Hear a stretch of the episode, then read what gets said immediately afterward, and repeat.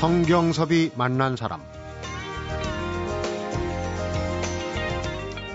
시불견 청이불문 봐도 못 보는 것과 다름없고 들어도 듣지 못하는 것과 다름없다. 이런 말처럼 창의적인 생각은 흘려보지 않고 깊이 보는 데서 나옵니다. 들여다보는 사람은 아이디어를 찾고 그렇지 않은 사람은 흘려보냅니다. 성경섭이 만난 사람 오늘은 인문학으로 광고하다의 박웅현 creative director를 만나봅니다.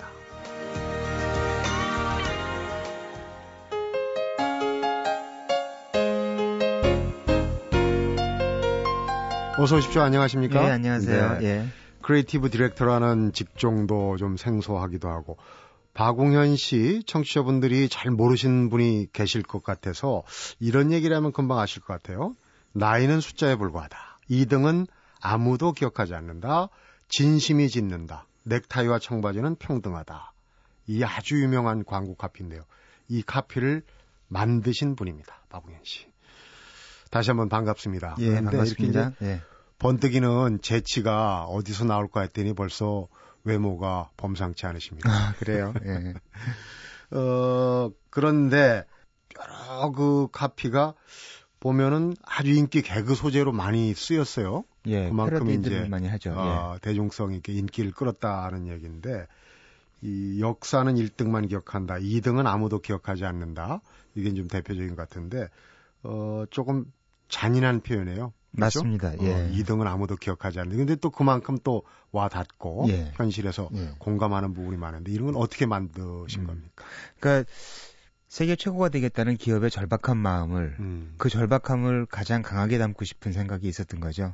그러다 보니까 지금 선생님께서 잔인하다는 표현을 쓰셨는데 네. 그런 표현이 등장을 한 거죠. 그러니까 배수의 진 같이 생각을 하고 임하겠다 음. 이렇게 생각했던 것 같아요. 그래서 네. 2등은 아무도 기억하지 않는다라는 메시지가 나왔던 것 같습니다. 음, 그게 이제 딱 먹힌 거네요. 그렇죠. 예. 어, 광고 카피 얘기를 하다 보면은 광고가 어떻게 만들어지는지 음. 그 과정도 좀 궁금하거든요. 그리고 이 creative director가 거기서 어떤 역할을 하는지 음. 간략하게 설명해 줄 수 있겠습니까? 예. 많은 사람들의 협업으로 이루어지고요. 네. 그래서 저 혼자의 카피라고 얘기하기 힘들고요.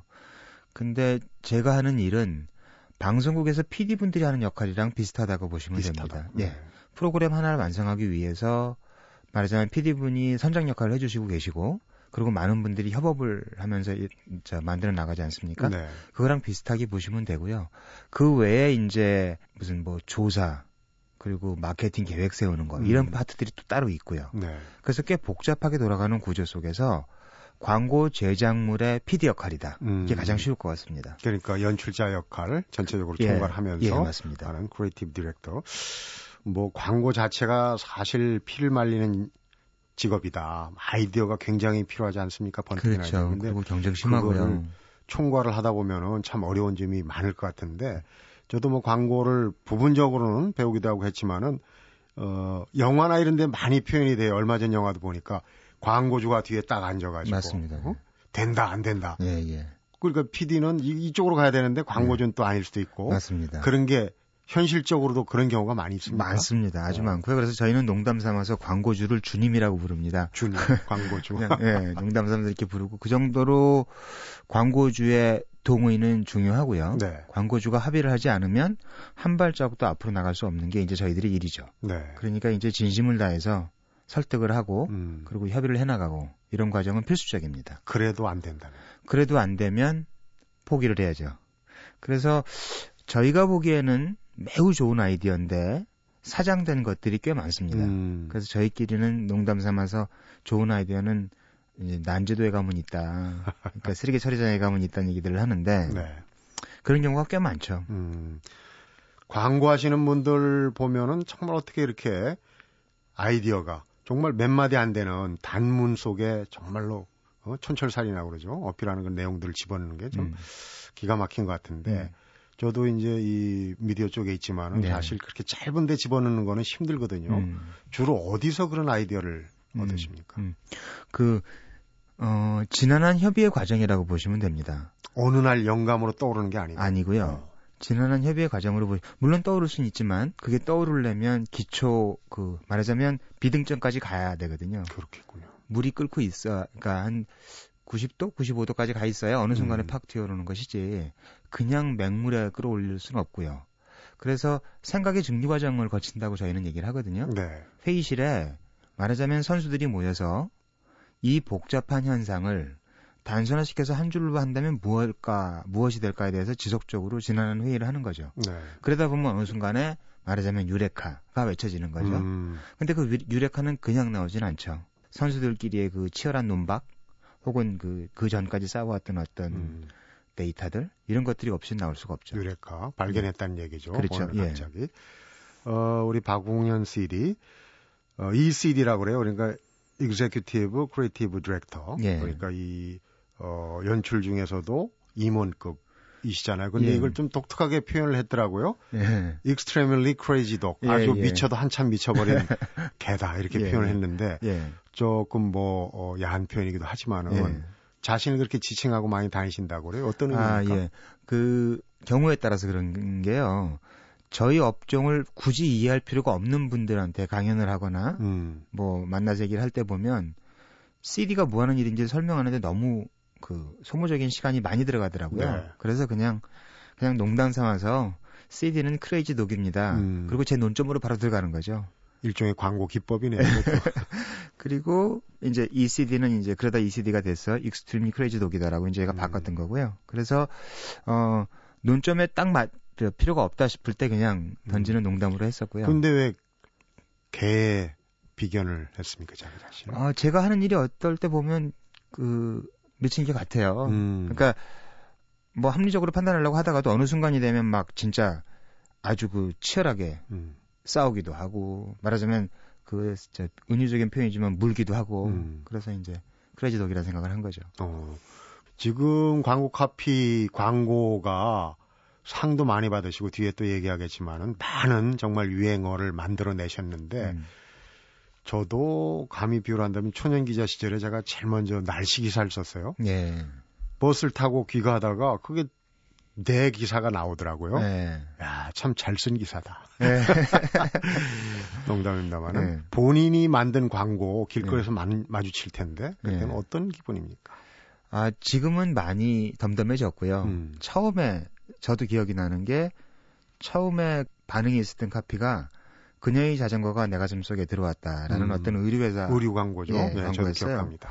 그 광고를 카피를 쓰고 한 일주일 있다가 그 그때 이제 연세대학교에 무슨 일이 있어서 갔는데 캠퍼스에서 이 친구들이 그 말하는 걸 들은 거죠. 음. 이렇게 자기들끼리 무슨 뭐 저 세미나 했는지 무슨 뭐 잔디밭에 앉아서 그때 이제 와 이게 이렇게 파급이 되는구나라는 음. 생각을 했었고요. 그 인상이 가장 강렬하고요. 네. 첫 인상이니까. 그러고서 그 외에는 뭐 덤덤해졌죠. 지금 같은 경우는 좋아하는 메시지가 나오면 한 번 더 귀를 기울이고요. 네. 제가 만들었지만 제가 만족스럽지 않거나 아니면 만들어내고 봤을 때 그 생각보다 음. 마음에 들지 않는 게 나오면 채널을 돌리기도 하고 어. 그렇습니다. 그만큼 광고적인 감수성이 좀 무뎌졌다고 반성할 부분도 혹시 아 있겠네요. 예 예. 네. 어, 그렇더라도 지금 이제 뭐 많은 성과도 내시고 그랬는데 한마디로 본인이 표현하실 때 광고쟁이로서 나는 이 맛에 광고를 한다 하는 음. 어떤 마음속에 음. 가지고 있는 모티브랄지 음, 음. 어, 여러 가지로 얘기할 수 있는데 그거 같아요. 공유의 본능 같아요. 공유. 예, 그러니까 대학교 때나 이렇게 뭐 고등학교 때나 뭐 우리 어릴 때 보면 좋은 음악이 있으면 막 친구들한테 소개하고 싶잖아요. 그렇죠. 이거 들어봐라, 너 음, 이거 음. 들어봐라. 너 그 영화 봤니? 이거 읽어봐라. 뭐 봐야 된다. 막 같이 보자. 좋지 않니? 뭐 이 부분에 색스폰이 좋지 않니? 이런 음. 얘기 막 하잖아요. 네. 그러니까 뭐가 그게 있는 것 같아요. 좋은 게 있으면 많이 나누고 싶은 게 있는 것 음. 같은데 일을 하면서 그럴 때 즐거움을 많이 느껴요. 제가 옳다고 생각했던 어떤 메시지 혹은 제가 정말 좋다고 생각했던 어떤 뭐 그림 음. 혹은 음악 이런 것들이 이제 광고에 반영이 될 수밖에 없거든요. 네. 제가 만드는 광고에 그 똑같은 것에 대해서 사람들이 공감을 해줄 때 음. 그럴 때 이제 보람을 많이 느끼죠. 그래서요. 그러니까 뭐 우리가 보통 뭐 이렇게 알리고 다니는 광고하고 다니냐 이렇게 얘기하잖아요. 그렇죠. 참 광고라는 게 생활 속에서도 예. 많이 보여지는 부분인 것 같아요. 예. 어, 하시는 말 한마디 한마디가 그렇게 봐서 그런지 음. 광고 카피 같은 말씀을 많이 하시는데 오늘 그래서 이제 이 청취자분들이 좀 푹 빠져서 광고만큼이나 좀 인상적인 얘기를 들으실 수 있을 것 같다는 음. 기대가 듭니다. 성경섭이 만난 사람, 오늘은 인문학적인 광고로 주목받고 있는 광고인이죠. 박웅현 creative director를 만나보고 있습니다.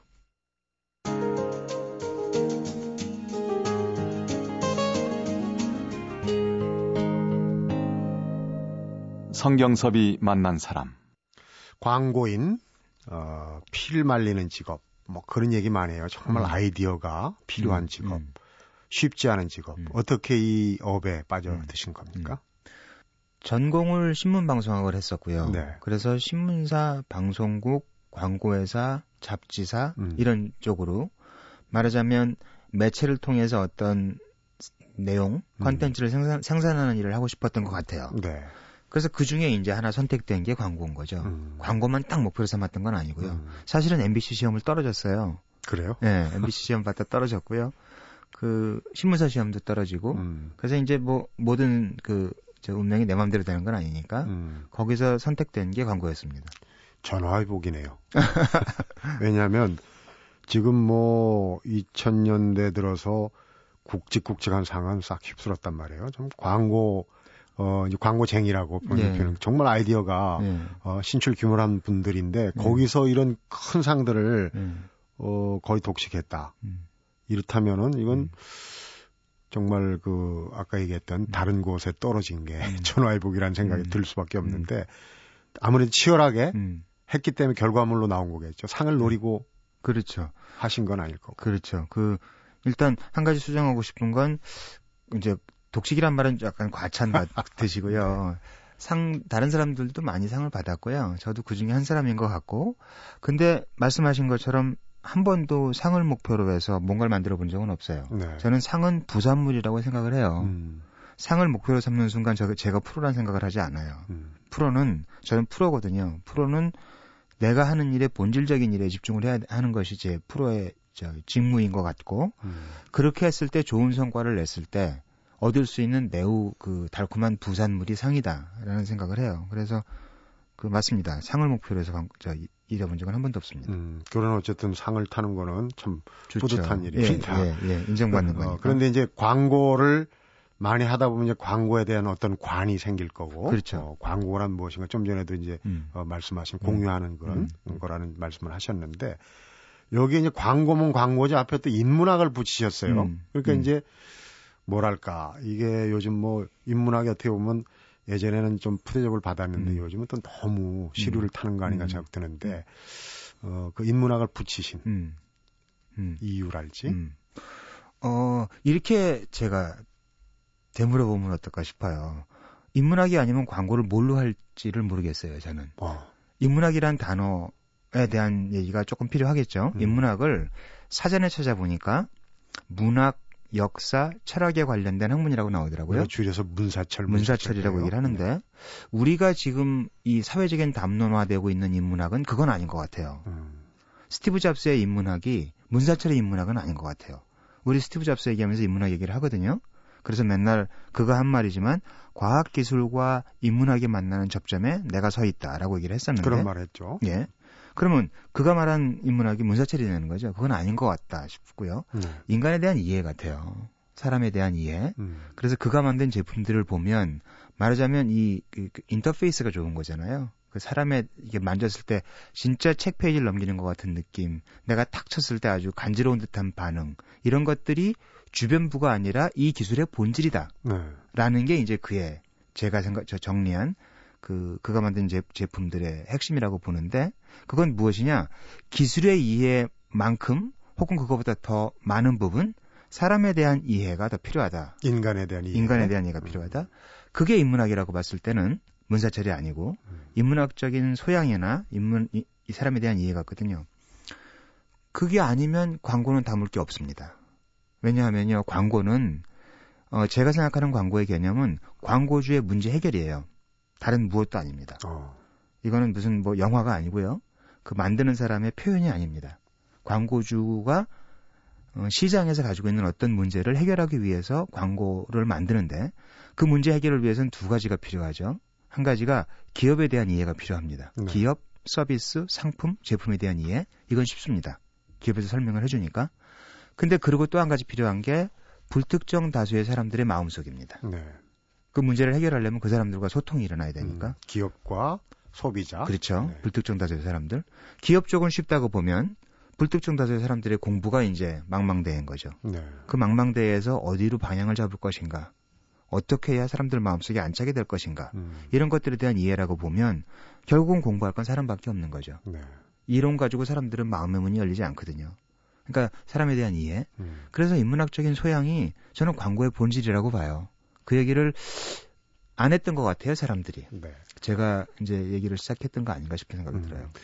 어, 광고 중에 이제 그 박웅현 creative director가 인상 젊은이들한테 특히 현대생활 백서 뭐 이런 예, 예. 어, 그런 개념 해서 네. 이제 거기 패러디 또 뭐 벤치마킹 여러 표현이 음. 나옵니다만은 어 그런 부분이 이제 창의력 광고하시는 분들의 어떤 창의력 음, 생활에도 이제 창의력이 굉장히 필요할 필요한 부분인데 그렇죠. 특히 창의력 하면 이제 여러 직종 중에 음. 나오시기도 했지만은 음. 광고하는 분들의 창의력, 음. 아이디어, 번뜩이는 이게 상당히 본받을 만하단 말이에요. 예. 혹시 광고인으로서의 그런 창의력 음. 어떤 건지 음. 확실하게 개념을 좀 음. 갖고 계신지 음. 방법론은 갖고 계신지. 예. 언감생심 창의력을 제가 알겠습니까만 네. 제가 여태까지 경험한 걸로 정리를 해본다면 아까 방송 시작 때 하셨던 말씀이 핵심 같아요. 그러니까 무엇을 보느냐, 어디에 있느냐의 문제가 아니라 음, 어떻게 보느냐의 문제라는 생각이 들어요. 네. 그래서 창의적인 사람들은 분야를 막론하고 눈앞에 있는 눈앞에 현- 현현하는 것들 중에서 의미를 찾아내거나 음, 가치를 찾아내거나 주목을 해주는 거거든요. 그래서 보기를 하되 보지를 못하고 시의불견, 음, 듣기를 하되 듣지를 못한다, 청의불문, 청의불문. 하지 말아야 된다는 거죠. 근데 시청과 견문의 차이가 있는 거죠. 음, 시청은 흘려보고 듣는 것이고 견문은 깊이 보고 듣는 것이거든요. 동방 견문록이잖아요. 네. 그래서 주변에 있는 무엇이 됐건 친구가 됐건 길거리가 됐건 무엇이 됐건 주변에 있는 걸 시청하지 말고 견문을 해내다 보면 창의적인 아이디어의 원천을 잡을 수 있다. 음. 이게 이제 제가 생각하는 거죠. 그러니까 누구든 같이 볼 수는 있는데 어떤 사람은 흘려서 보고 맞습니다. 듣고 예. 어, 어떤 사람은 의미를 두고 자세히 깊이 들여다보고 이게 이제 창의력이 생기느냐 그냥 흘러 지나가느냐 그 차이. 맞습니다. 네, 아주 중요한 얘기 같습니다. 그러니까 이제 그런 그 보는 눈도 사실은 갑자기 생기는 건 아니에요. 예. 인문학적이란 표현도 하셨는데 여러 가지 경험, 예. 직간접의 경험이 많아야 되지 예. 않을까 싶은데 그런 경험을 많이 하시는 편이겠어요? 그렇죠. 그리고 훈련을 하려고 노력을 하죠. 경험은 똑같은데 그 경험을 얼만큼 주목하느냐의 문제니까. 그래서 다른 사람들은 어떻게 주목을 했는지를 간접 경험으로 배우는 거죠. 시인, 네. 소설가, 영화 감독, 음. 뭐 이런 사람들 아니면 뭐 뭐 제 주변에 있는 그냥 장사미사 근데 내가 보기에 아주 감수성이 예민한 사람들 이 사람들은 나는 무심히 봤던 걸 어떻게 봤는지 음. 이런 것들을 자꾸 보고요 그들의 시선을 배우려고 노력을 하는 거죠 네. 어쨌든 뭐 같이 경험하는 평범한 일상 속에서도 뭔가를 끄집어낼 수 있는 창의력 이거는 뭐 훈련도 음. 필요하지만은 또 타고난 능력도 있지 않나 싶은 그런 생각도 해보는데 네. 이런 얘기 예. 잠시 후에 계속해서 예. 나눠보도록 하겠습니다. 성경섭이 만난 사람 오늘은 평범한 일상을 비범한 일상으로 그려내는 능력이 탁월한 감동을 주는 광고인이죠 박웅현 creative director를 만나보고 있습니다.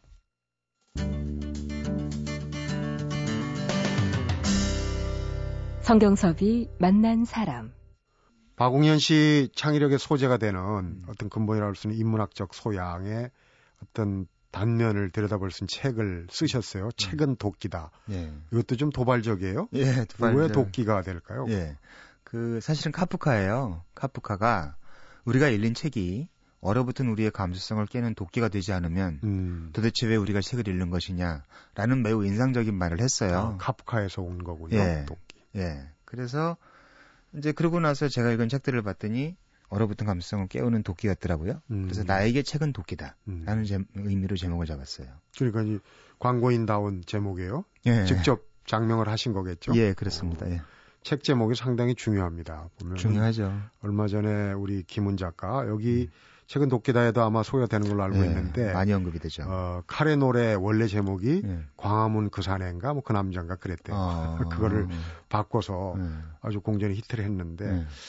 어, 제목은 그렇다 치더라도 일단 여기에 이 다양한 분야의 책들을 음. 우리 이제 이른바 바공현식으로 들여다보는 방법 네. 이걸 좀 제시를 하셨는데 어, 책을 읽을 때 이제 이런 그 쓸 걸 대비해 갖고 메모를 좀 하시는 편입니까? 예. 근데 쓸 걸 대비해서 하진 않았었고요. 네. 그냥 좋아서 했어요. 음, 그러니까 책을 읽다 보면 꼭 기억하고 싶을 만큼 좋은 것들이 있으니까 줄을 쳐놓거든요. 음, 줄을 치고 시간이 나면 타이핑을 해요. 또 시간이 남으면 막 이렇게 여기저기다 써놔요. 음. 그런 것들이 많이 쌓여 있었던 거죠. 그걸 가지고 강독을 하고 그게 음. 책이 된 겁니다. 어, 그러니까 저도 사실 저뿐만 아니라 청취자분들도 책을 읽으면서 음. 어디 지하철이나 이런 데서 음. 참 좋은 문기다 표시를 하고 싶은데도 귀찮아서 그냥 가고 예. 준비된 게 없어 그냥 예. 가고 하는데 예. 그런 거 꼼꼼히 하셨군요. 예, 그래서 저는 책 읽을 때 꼭 이렇게 짧은 연필을 하나 같이 지하철이 됐건 어디 갔든 옆에 있습니다. 음, 언제 줄 치고 싶은 게 나올지 모르니까. 그것도 방법이에요. 예. 그런데 줄을 치고 잘 읽었는데 음. 누굴 권하고 싶어가지고 책을 또 줘버리는 경우도 있어요. 음. 그래서 제 책은 제 책입니다. 음, 그러니까 많은 책 중에 하나가 아니라 그 책입니다. 음. 그리고 다른 사람 주고 싶은 경우가 있으면 사서 줍니다. 사서 주고. 혹은 아주 그 의미가 있는 선물을 하고 싶다면 제가 저- 그 사람한테 양해를 구한 다음에 음. 나는 여기서 울림을 받았습니다. 라고 줄친 거를 줄 수도 있죠. 네. 그러니까 그런 요령, 노하우가 사실은 준비가 돼 있어야 돼요. 그래야 네. 이런 어, 유익한 부분들이 이제 네. 내 걸로 맞습니다. 만들 예. 수 있는. 저번에 책 좋아하시는 분 한 인터뷰에서 보니까 음. 절대로 남주지 않고 그 책이 이제 내 책이 되는 예, 거죠. 그 책은 표시하는 그제 책입니다. 책이. 맞습니다. 예. 어, 그런데 이 책은 독기다에 어, 소개되는 구절 중에 음. 정말 그 감수성을 깰 수 있는 음. 정말 나에게 음. 가장 와닿았던 음. 그런 부분을 혹시 지금 메모뿐만 아니라 머릿속에도 담아두셨을 텐데. 많죠. 많은 많은데 글쎄요. 그 뭐 화단에 새로 핀 꽃이 빨강 하고 외쳤다라는 음. 구절이 있어요. 그건 말테수기에 나오는 구절인데. 말태숙이. 예. 음. 어 근데 정말 인상적이었어요. 그 구절이. 그러고 나서 이제 봄이나 여름에 꽃을 보면요 외치고 있어요. 진짜로 노랑, 음. 하양 이렇게 외치고 있는 게 들려요. 그게 제, 저, 제 얼어붙은 감성을 깬 도끼가 된 거죠. 그 한 줄이. 음, 음. 그한 줄 이후에는 그걸 그냥 보지 못하죠. 그리고 아까 잠깐 언급하셨던 김은 선생 같은 경우 매화의 죽음은 풍장이고 음. 바람에 흩날려 죽는 순간이 절정이다라고 얘기를 하는데 눈에 예. 보이죠. 예. 이렇게. 그 문장을 읽고 나서 보는 매화의 매화나 그 벚꽃의 그 휘날리는 모습은 그 전에 봤던 것과는 완전히 다른 그림이 되는 거죠. 음. 그래서 사람이 달라진 거죠. 한 줄의 문장 때문에. 네. 그런데 이제 인문학적인 소양, 창의력은 어떻게 보면 이제 촉수, 예. 지성이나 감성의 음. 안테나가 좀 음. 발달하신 거예요. 음. 지금 어, 임원을 맡고 계신데 광고를 하겠다고 정말 그 인재들이 많이 몰려오고 음. 면접도 많이 하실 텐데 걸러내시는 방법도 좀 음. 독특하게 했어요. 이제 곧 졸업하고 음. 어, 신입사원들 뽑는 기업들도 많이 생길 텐데 음. 수험생들이 좀 도움이 될 수 있는 음. 촉수란 단어가 제가 많이 쓰는 단어고 좋습니다. 근데 촉수가 민감한 걸 봐요. 근데 이제 이건 있죠. 제가 광고계를 대표하지 않으니 다른 회사들은 다른 기준으로 뽑을 건데 음. 만약에 내가 뽑는다면 그렇게 뽑고요. 어떤 촉수를 가지고 있는지를 봅니다. 어느 정도의 감수성의 폭을 가지고 있는지. 근데 그 감수성은 훈련이 된 사람일수록 예민하거든요. 안테나가 바짝 서 있거든요. 보입니까? 보입니다. 그걸 어. 볼 방법을 찾는 게 이제 이 사람이 어떤 책을 읽어왔는지, 어떤 음악을 들어왔는지, 어떤 구절에 이 소름이 돋아봤는지, 그 그림을 보고 눈물을 흘려봤는지, 음. 영화에 대해서 어떤 정도의 호기심을 가지고 있는지 이런 것들을 쭉 검토를 하거든요. 그래서 쉽게 말하면 어떤 과정을 살아왔니?를 묻는 거죠. 네. 어, 그런 부분에 그런 분야들에 대해서 관심을 가지고 왔니?를 물어서 그랬습니다라고 대답하는 친구들 중에서 고르기 시작하죠. 네. 그러니까 이 촉수를 잘 표현을 해야 되겠고요. 음. 그런 이제 좋은 판정을 받기 위해서는 어, 광고 추세에 대해서 좀 궁금한 게 있습니다. 저도 네. 광고에 관심이 있고 한데 어, 예전에 보면 뭐 입소문 해가지고 인터넷 통해서 뭐 음, 영화건 음, 책이건 뭐건 제품도 그렇고 음. 근데 지금은 어, 소셜 네트워크 서비스라고 해서 SNS가 음. 아주 대세 아닙니까? 네. 어, 어떻습니까? 광고가 그런 소셜 네트워크 서비스와 발맞춰 가기 위해서는 좀 바뀔 수도 있다. 음. 그런 생각을 하고 계시는지. 바뀌어야 되고요. 바뀌고 있고요. 우리 저랑 같이 일하는 스태프들한테는 그 얘기를 합니다. 이 지금 지평의 변화가 일어나고 있거든요. 그 비- 비- 변화가 일어나진 꽤 됐고요. 이게 우리가 준비가 되어 있다면 천국의 문이 열린 것이고 음. 우리가 준비가 되어 있지 않다면 지옥의 문이 열린 것이다라고 얘기를 합니다. 옛날에는 몇 개의 매체, 소위 4대 매체, 네.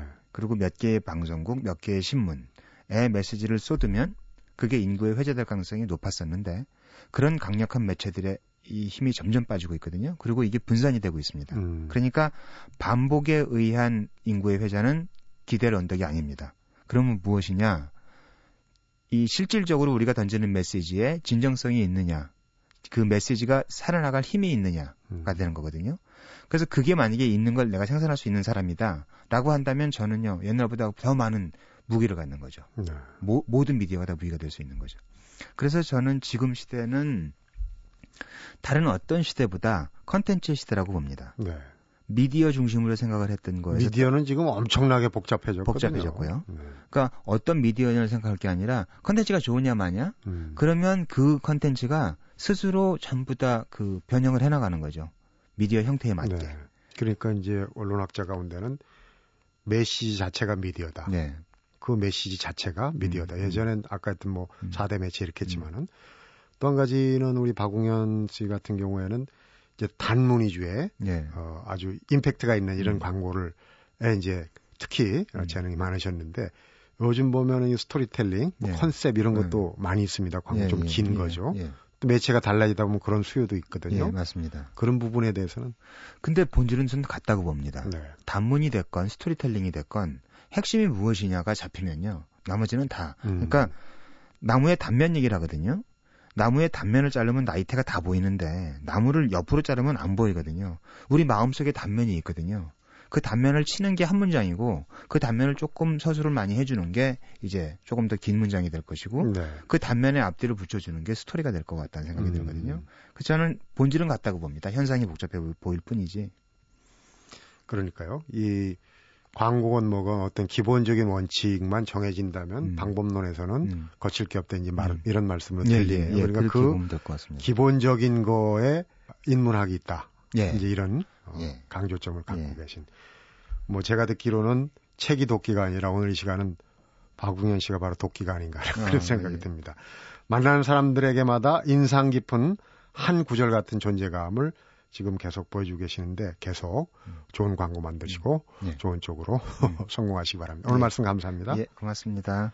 성경섭이 만난 사람 오늘은 인문학으로 광고하다에 이어서 자신의 인문학적 소양의 원천지를 공개한 책은 도끼다 저자 박웅현 크리에이티브 디렉터를 만나봤습니다. 박웅현의 책은 도끼다에 우리에게 친숙한 헬렌 켈러 이야기가 이렇게 실려 있습니다. 내가 대학교 총장이라면 눈 사용법이라는 필수 과목을 만들겠다. 세상을 보지 못하는 헬렌 켈러가 세상을 보는 일이 아주 쉬운 사람들에게 던진 메시지를 오늘 끝 인사로 전해드립니다. 성경섭이 만난 사람, 오늘은 여기까지입니다.